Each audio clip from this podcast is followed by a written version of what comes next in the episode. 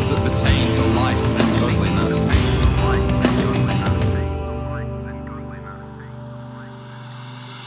There is life, not what